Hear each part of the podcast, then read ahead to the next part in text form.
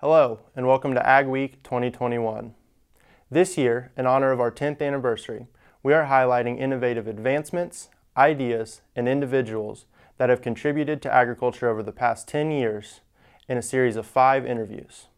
While we wish that these speakers could be with us on campus celebrating all that Purdue has to offer, we are thankful for their contributions to this year's Ag Week. So, without further ado, here are our presidential dialogues. Hello and welcome to Ag Week 2021. Today we are here with Dean Karen Plaut, who is the Dean of the College of Agriculture. Dean Plaut, how are you today? I'm very well. Thank you so much for inviting me today. I really appreciate it. So, why don't you go ahead and give a little bit of an introduction and background of you? So, I'm the Dean of the College of Agriculture at Purdue University. I started as Dean as interim Dean in 2017 and then became permanent Dean in 2018. I was the Associate Dean for Research for since 2010. So I've been at Purdue since 2010. So now almost 11 years, mm-hmm. as long as Ag Week has been going on. Yes, exactly. So, like you mentioned, Ag Week, we're celebrating our 10th anniversary this year, and we're kind of focusing on highlighting um, innovative ideas in agriculture over the past 10 years. What advancements in agriculture do you think have been the most influential to the industry as a whole over these past 10 years, or even maybe a little bit further back? So I think one of the big advancements is really the change to the digital age. Mm-hmm. Farmers are already using much more technology in their practices and really moving forward on some of those types of things. So whether it's a dairy farm or a crop farm, uh, everybody's looking at those new technologies. I think we have a long way to go and lots of promise for the future, mm-hmm. but that certainly has been a major change in agriculture.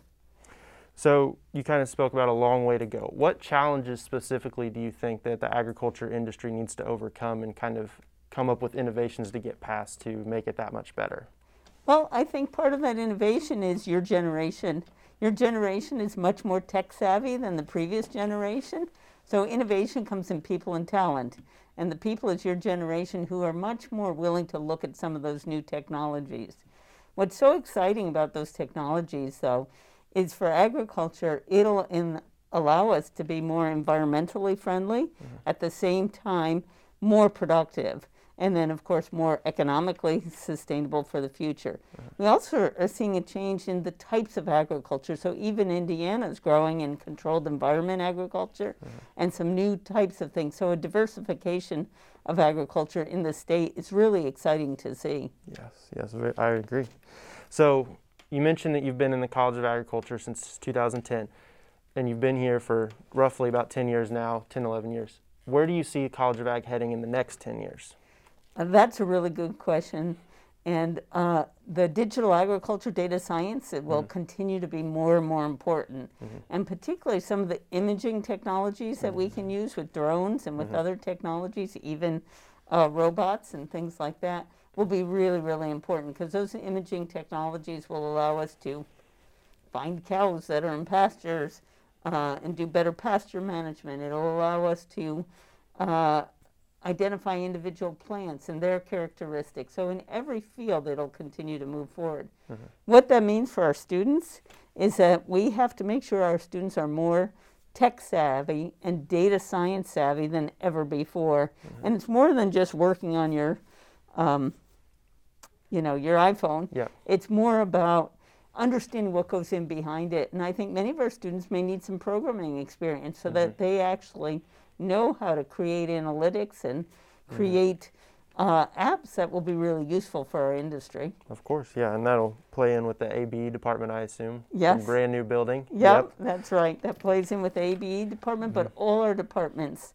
mm-hmm. are actually looking at that one of the interesting things, one of our speakers from Learning from Leaders just a year or two ago now, who came in and he was in marketing. Mm-hmm. His advice to the students was learn programming.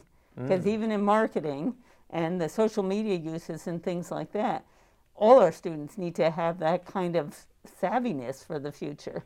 So it was really interesting to hear him say that, uh, how important programming is, even in those fields that I don't think we traditionally thought of that way. Yeah. Oh, yeah. So, kind of a little bit of a pivot here. Um, what ways can the agriculture community encourage diversity in both um, demographics, education, experiences, all of that? Uh, that's a really important question as we move forward. We know we have to be more diverse, and it's diverse in many ways. One of the ways is in types of agriculture. Mm-hmm. So, embracing some of the controlled environment agriculture that's coming to our state. I mean, many, many years ago, we had a thriving flower industry in the state, actually.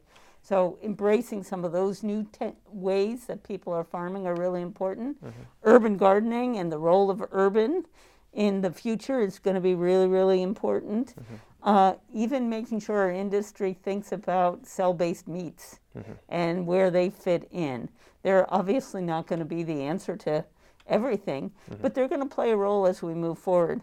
One of the big changes as we move forward that I think is going to continue, and you're seeing it more now, consumer preferences matter. Mm-hmm. And they matter more than ever before. And the pandemic actually helped move that forward because what we see now is consumers can now shop anywhere in the country and even overseas yep. by a push of a button. Mm-hmm. So that's changing how consumers think and gives them much more selection than the old days when they went to the grocery store, store and you had to pick what was in the grocery store. Mm-hmm. Now they can pick whatever they want.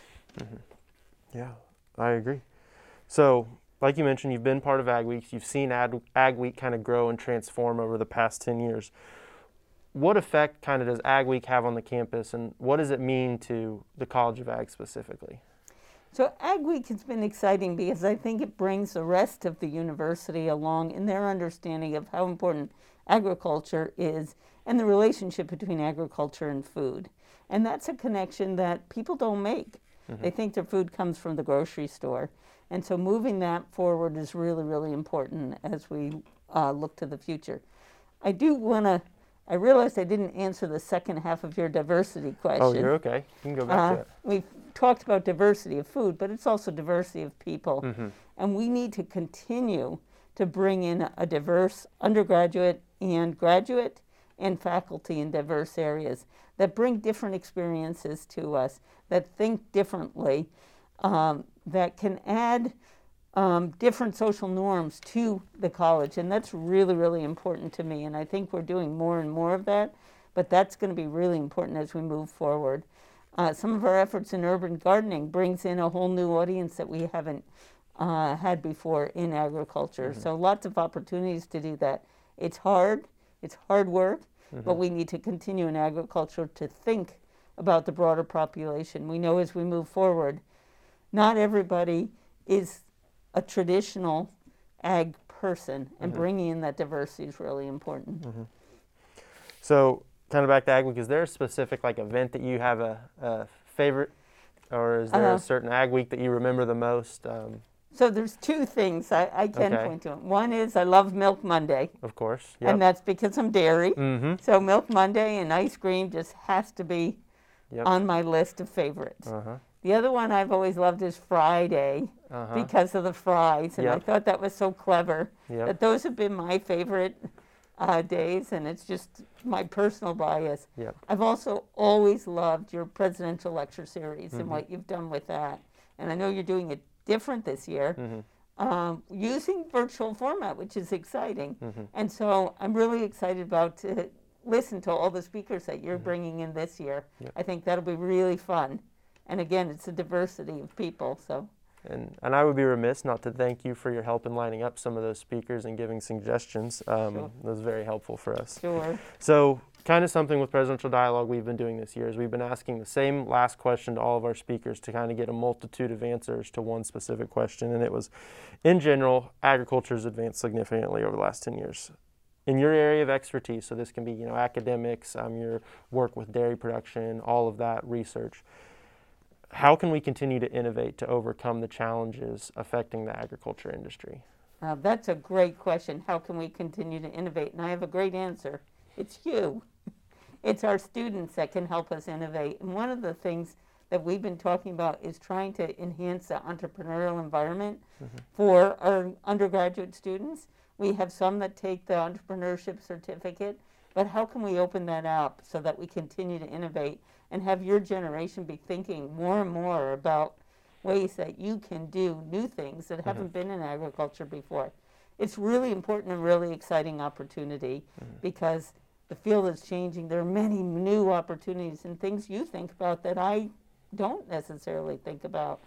I heard recently you're going to have Tor, uh, Torbert Rocheford's son, Evan Rocheford, talk. You'll be fascinated to hear his story of innovation and what he's done with uh, their company, NutraMaize.